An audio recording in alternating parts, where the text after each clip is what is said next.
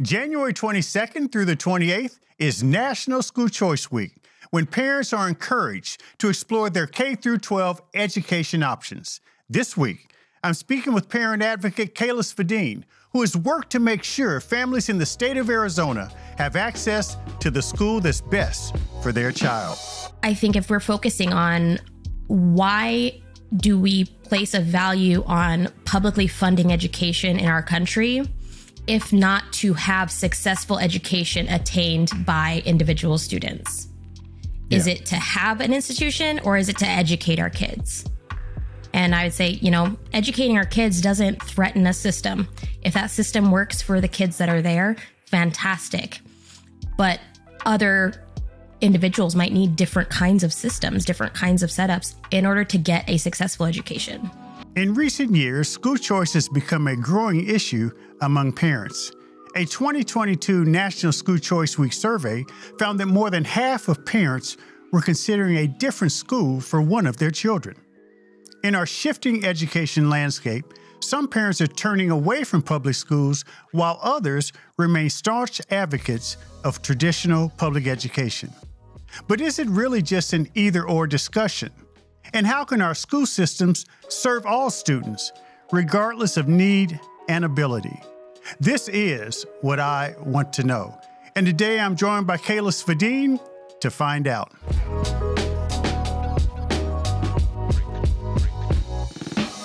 Kayla Svedin is one of the founders of Empowered Arizona Families. Her unique story led her to start the nonprofit organization which seeks to make sure every family has access to a school that works for their children. As a mother of four and staunch advocate for parent involvement in education, Kayla works to empower families to make informed decisions that are in the best interests of their kids. Kayla, welcome to the show. Thank you for having me. I was really excited to get this invitation. Well, you know, I'm excited about you and your work. You have been a warrior for parents in Arizona for many years, and uh, you do it all with four kids. The oldest is 11. Uh, first of all, how are they all doing? Because I know that your work was really based on supporting them. Yeah, absolutely. Um, they're doing fantastic. We've got our three that are in school, um, attending three different schools, though next year they will all be in one location, which I'm really excited about because gas is expensive. but they've had a really awesome year so far. My oldest, like you said, is 11. She's in sixth grade. Um, then I have my seven year old daughter who is in second grade, and then my kindergartner who's five, and he's at a Montessori school. And then my youngest is three, and he is always very jealous of his siblings who get to go to school, and he talks about his own school all the time. So, Your entrance into sort of the parent advocacy world, and this is important since we're in the middle of uh, School Choice Week, but how did your children and their experience motivate you to do what you've been doing? we had a great start with our oldest in um, a school nearby us that's a charter school. We loved their model and the way they did everything. And the first couple years, it seemed like everything was going okay. Our daughter had a little bit of speech delay, and we were working with them to get her speech services. Our second daughter had much more significant speech issues. She was diagnosed with apraxia. She was very late to speak and very unintelligible when she did but we went through the district to get her services. And after a year in their developmental preschool program, she came out worse than she went in. And that's around the same time I learned about the Empowerment Scholarship Account, Arizona's ESA program, um, education savings accounts that allow parents to access funds that are earmarked for their kids' education. And I started the process with that at the same time with our oldest, while we loved the school and we loved her teacher, um, the school wasn't willing to provide some services for additional needs that ended up popping up into her education. Like many of us parents realize it doesn't always start the same way that it ends. You know, as Yeah. she was doing great, um, we didn't realize just how much she was actually struggling because she was compensating so well. So while we were thinking she's a great reader, um, she was a great guesser. And turns out she had dyslexia and dysgraphia. And as things were getting more difficult, oh. it was harder for her to bridge that gap. And so we entered the ESA program for her too. And when we get into the program, every parent goes through this like moment of, well, what do I do now? Because now your kid's education is completely your responsibility. Yeah. You know, how do I make sure they're learning what they're learning? How do I pick the right schools? Um, so it was a lot of that, a little bit of a deer in the headlights at the beginning.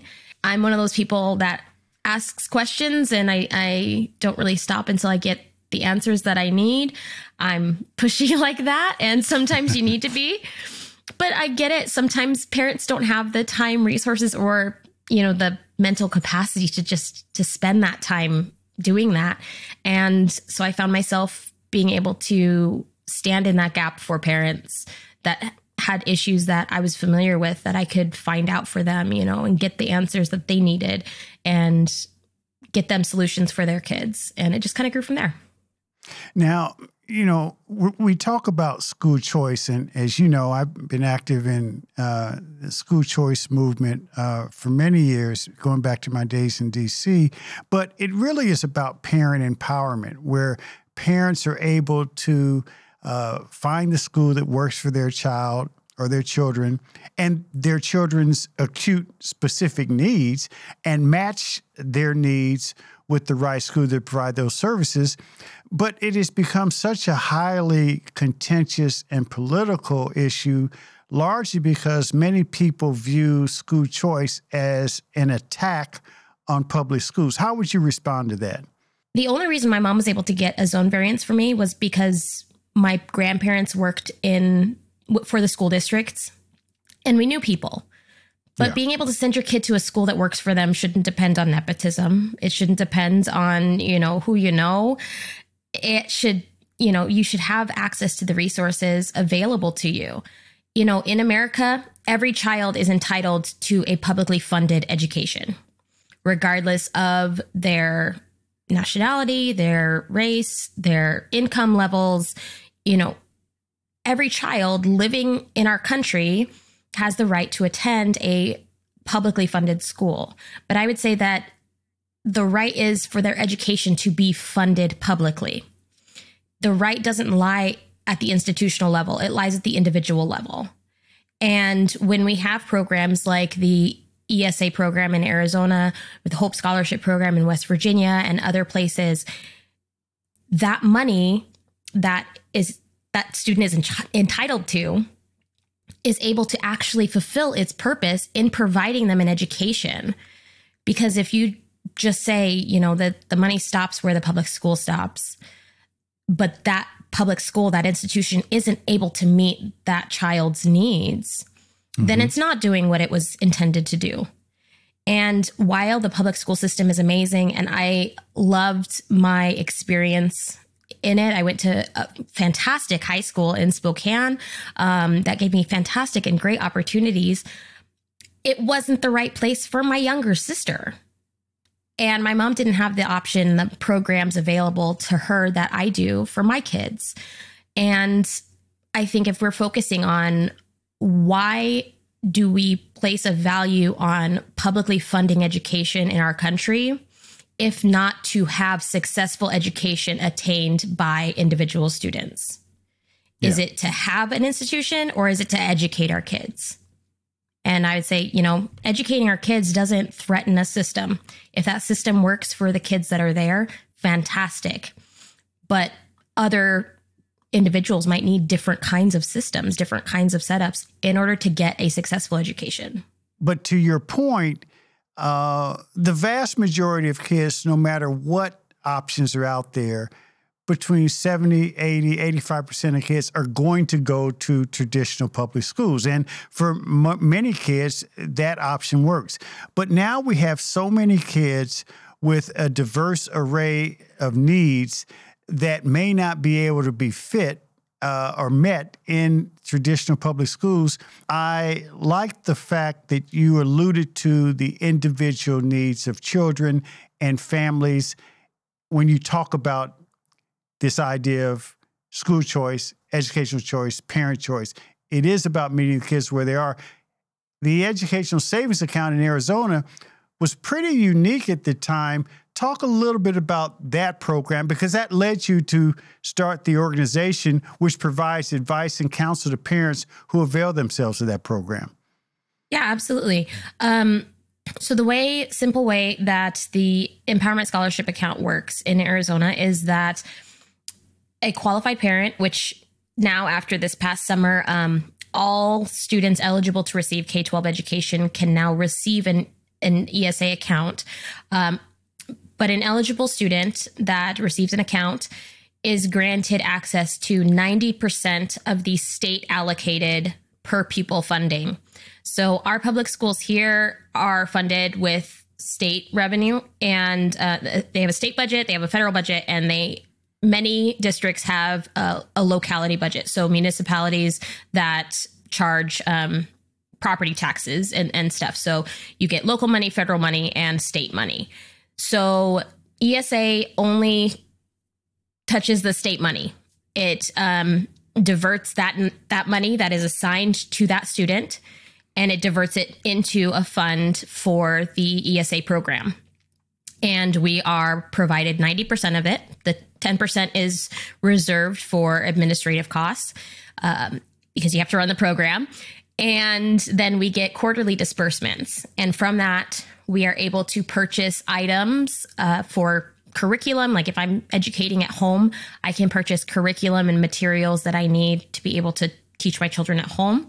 I can pay for private school tuition if my child needs to attend a specialized private school or there's just a, a school um, a private school that has smaller class sizes that's near our home that i you know prefer i can send my child to that I can pay for educational therapies and services like speech therapy, occupational therapy, and I can pay that out of pocket as the mother of special needs students.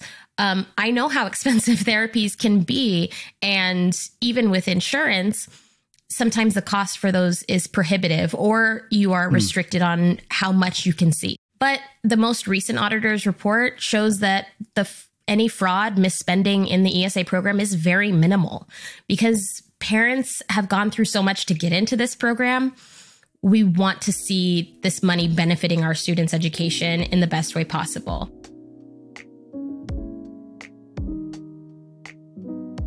And when we started, the pandemic, of course, hit. Um, and we all went into lockdown in March of that year. And suddenly, parents that had never thought of using an ESA because their kid was getting whatever services they needed in their school, suddenly they weren't getting those services because you can't do occupational therapy over a Zoom call.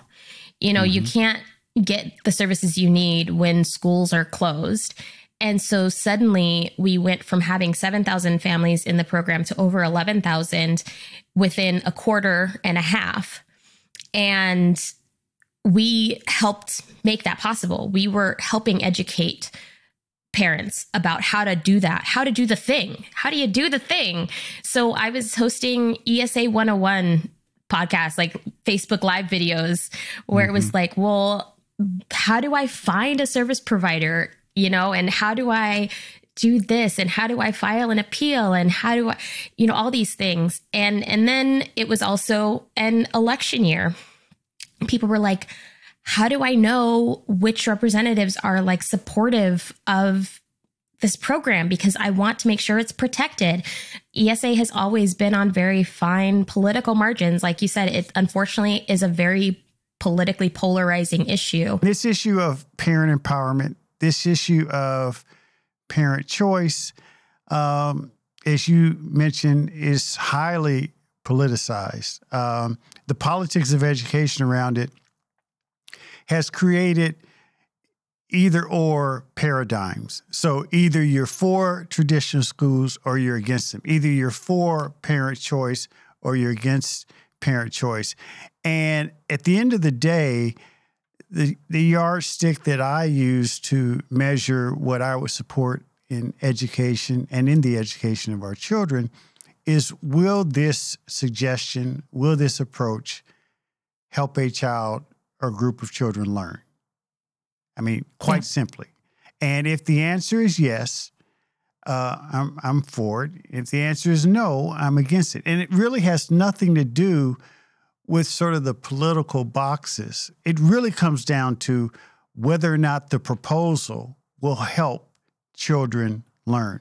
Now, uh, why is it do you think we can't get there and everything has to be either or? And the most important variable about will this help a child learn? Why is that put on the back burner? You know, the public education system is the largest entitlement program in the country. You know, to use, you know, a, a term like, you know, it's a, it's a sacred cow in our country. You know, it's something that you just you don't touch. And and it's hard to shift paradigms into, you know, we don't have to do away with something, you know, entirely, completely we don't even have to necessarily completely change what it is, but we need to be able to make room for what else can be. One of the things I was able to do was to go through the um, pilot parents um, program here in Arizona, and they teach parents like the system and how to get through like with disability and advocacy and stuff and you learn the history history of you know, how we dealt with individuals with disabilities in the past and how the programs have changed and and all this stuff. And one thing that really stuck with me from this training was how we as a nation shifted from a system-centered approach to people with disabilities to a person-centered approach so instead of saying, oh, well, your child has Down syndrome, they're going to go live in this institution, they're going to be taught these skills, and then they're going to have this job and they're going to live in this group home. Now, when we address disability, we go to that individual because it doesn't matter if they have the same disability as someone else. They're still an individual. They have their own wants, needs, desires. We're seeing them as a person and we're treating them and their lives holistically. But I think we need to start making that change with education. And obviously, that's a much bigger institution. It's a much bigger system. It's going to take time. The road is going to be long. But we have to start making that shift from seeing it just as the public school system and doing what the school needs and what the school wants and focusing on this to how are our approaches, how is our education actually meeting the needs of children at individual levels? You know, and I think when we start doing that, we're going to see a better educated populace. We're going to have more needs met of these individuals because they're children now, but they're going to be adults. They're going to be running our country later. They're going to be taking care of us later. And those that have had their needs met and have had an education that has been fulfilling and successful and has given them the opportunities to attain things that they could not have attained otherwise, we're going to be in a better place for it. That answer leads me to my final question, uh, which is what I really want to know is how can we all get along? How can we make that transition that you talked about, where the transition from a systems based approach in public education to a personalized learning approach that takes into account the needs, wants, desires, and interests of children and, and, and parents and families. Uh, in this highly politicized world, you know, I really think it comes down to personal experiences and stories and being willing to listen. You know, I have many friends who use their local neighborhood public school and love it, you know, and I've attended, you know, some you know games and and events and stuff for their kids and it's wonderful it's lovely and they've done the same for us you know you know giving you know keeping in, in touch with us about you know things that are happening for our kids you know well how is um how is that going with the tutor that you have for sarah you know does she like it is it going to continue next year like and and being able to connect and know that it's okay if we don't make the same choices. Mm. But not only just being able to share our stories and have them listened to and listening to others, but having the platforms to be able to do so honestly and transparently, there's always something going on in the media, right? And it it's gotten to the point where a lot of ESA parents who might otherwise jump at the chance to share their stories and experiences um, have gotten to the point where with the media they won't they don't even want to try because they don't want to be identified as a parent who's done this because they don't want to be attacked they don't want to be maligned um, misquoted because unfortunately we have a, a media atmosphere here in our state that that is pretty set against people who do not choose the public school system.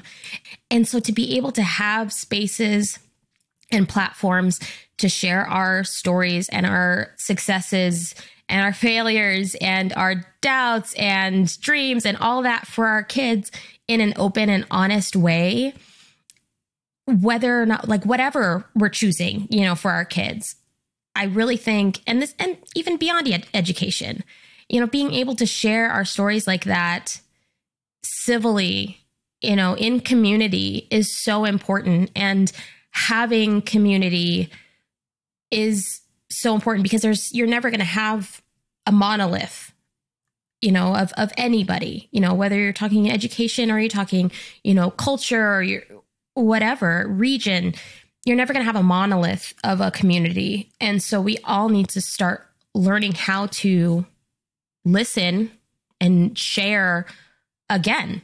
Yeah. Kayla, that's well said. And an important an important message. Uh, communication, listening, sharing stories, mutual respect, and understanding, as you've alluded to. Look, Kayla, thank you so much for joining us on What I Want to Know. Thank you so much for having me, Kevin.